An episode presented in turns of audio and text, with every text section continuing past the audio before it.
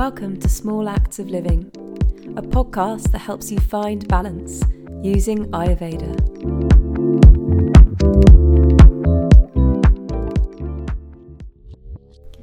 Welcome to Busting the Myth, my mini podcast that asks why we do the things we do when it comes to our health. This week, I'm going to be talking about exercise. Now, when it comes to working out, we're conditioned to think that the more our heart pounds, the more we sweat, the more our legs start to wobble or our hands begin to shake, the louder the techno music in the background, the more reps, the dizzier we feel, the better it is for us. Well, once again, Ayurveda busts that myth. Because, like everything seen with the Ayurveda lens, the best kind of exercise for you depends on your dosha. Generally, exercise should give us energy, not take our energy. And I'll just say that again because it's really important to remember. Exercise should give you energy, not take your energy. According to Ayurveda, it's best to exercise to 50% of your capacity. So basically, that means until you've kind of broken a light sweat. And really, there's no need for more than that. Let's start with Vata, the most sensitive, easily exhausted, yet the most active dosha of them all, and the one that's the most drawn to exercise. Because remember, like attracts like.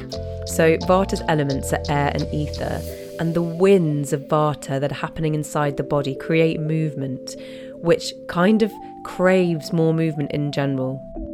Vatas don't really know when to stop when it comes to movement. They have a relentless energy, at least to begin with, so they have a tendency to do way too much and then suffer the consequences. Um, their motivation to exercise can be because of two things. One, this real craving to always feel light. So, although a Vata type won't always admit it, a lot of the motivation behind them exercising is to lose weight because they want to be light and free like the bird. They don't like to feel heavy, they like to feel like they can do anything and move anywhere. So, a Vata person is usually very conscious of their weight and they will feel much better once they've exercised. Another motivation for Vata is that they just feel like they always have to be moving. They have an impulsive need to move their body more than other doshas. The best exercise for a Vata type would be anything grounding, stretching, and balancing. So things like Hatha yoga, where you're rooted to the mat, swimming, walking in nature, Pilates, or a softer strengthening class. Exercise that throws Vatas out of balance are running in cold, windy, or rainy weather, which is honestly what I used to do all the time. Running for too long distances, any extreme HIIT class with loud techno pumping music and somebody shouting at you to do more, spin classes where you're up and down bouncing off your seat with lights flashing, or anything that's really pushing you to the absolute maximum, where you're left kind of shaky or even maybe feeling a bit sick or dizzy afterwards. So, like I said before, if you're shaking and your legs are buckling after a workout and you're feeling a little bit dizzy and you might have to hold on to something, some people kind of feel like they've done a really great job and they're really happy and they think, oh, I've done a really good workout. But actually, that is Vata in the body that's become imbalanced and it's literally screaming you to say stop. So, if you are getting to that point on a daily basis with your workout regime and you are a Vata type, please, I'm telling you to chill because I used to feel like that a lot and it just throws you out of balance. And although you may not connect feeling anxious in your mind with the workout you've done in the morning, or feeling cold in the afternoon with the workout you've done in the morning, or not being able to sleep. All these things are so, so connected. So if you are pushing yourself to the max and you're feeling weird later in the day, it's usually because you've done too much. Now, Vatas are blessed with naturally lean and bendy frames. They don't have as much fat on them to protect their joints, which is why low impact softer sports are best for them. And something like a half an hour walk would do them the world of good, rather than overexerting themselves and depleting their energy and taking fat that they simply just don't have. I used to be a runner and I would run every single day, maybe for like 6k, 8k, whatever it was. And I think part of my motivation was to get into nature firstly and feel free like that bird, you know, just kind of get away from everything and get rid of this restless energy. But another drive was that I felt that I had to be light.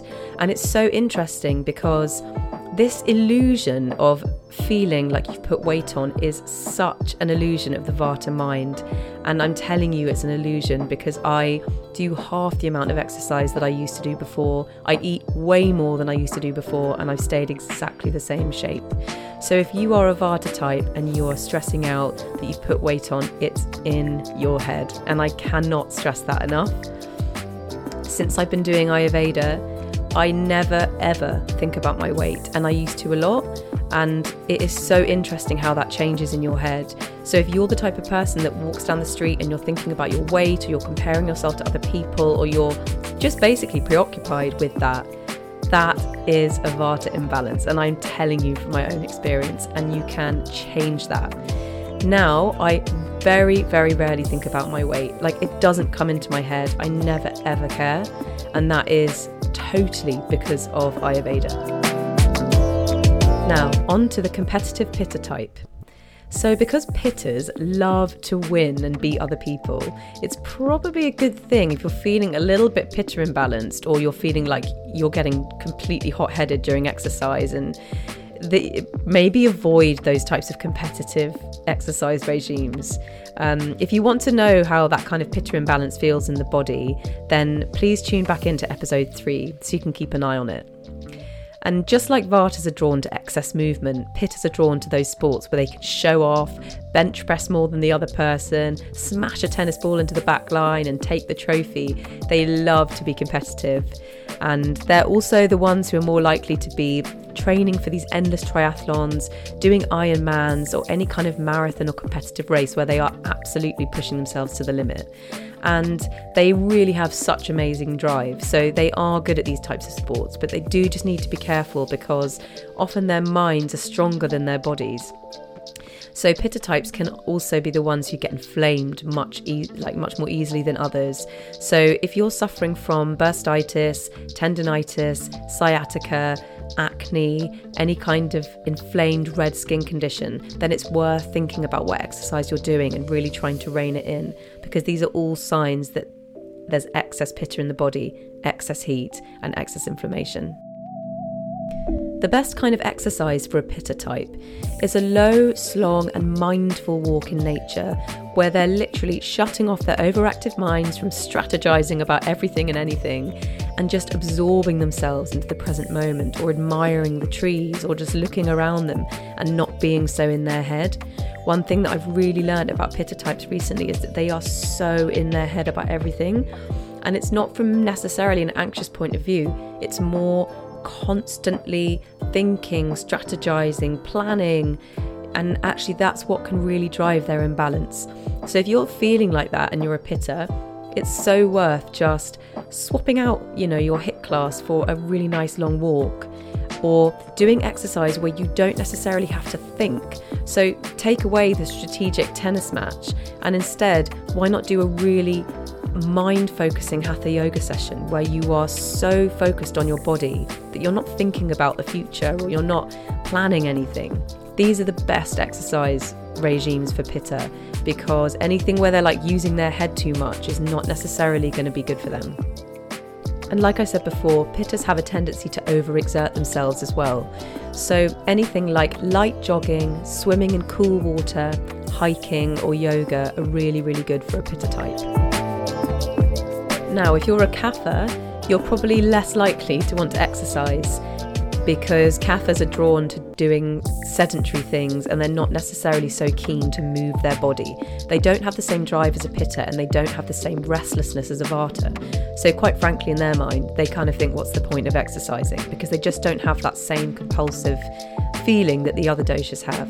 But ironically, for kaphas, exercise is so, so good because it really helps get their circulation going. It can get rid of the excess kapha, the excess fat that they accumulate over winter, and the excess water element through the sweat. Because remember, kapha's elements are water and earth, and if too much of this build up, they can suffer from being overweight or just having edema, like too much water in the body. So anything that gets things moving is really beneficial for them. That means the best sorts of sports for Kapha are actually quite heavy ones. So, running, rowing, HIIT classes, and any indoor sports, especially over winter.